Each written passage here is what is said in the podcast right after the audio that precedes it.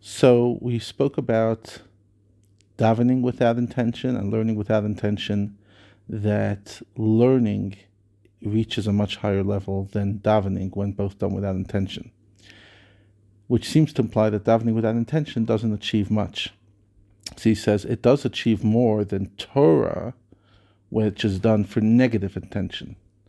So for ego, self aggrandizement, in other words, it's all about me.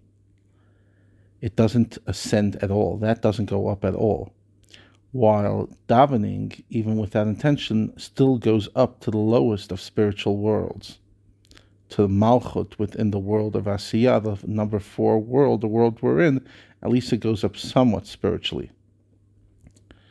Torah studied with no kavana at all, however, is not inferior to children who study. It's the same thing.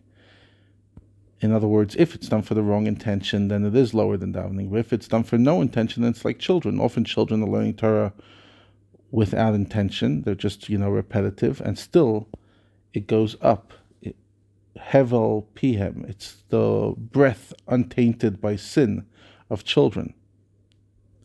So too, an adult who studies without intention, it also goes up as long as it's not tainted by it's not tainted by sin of a negative intention, it also rises above.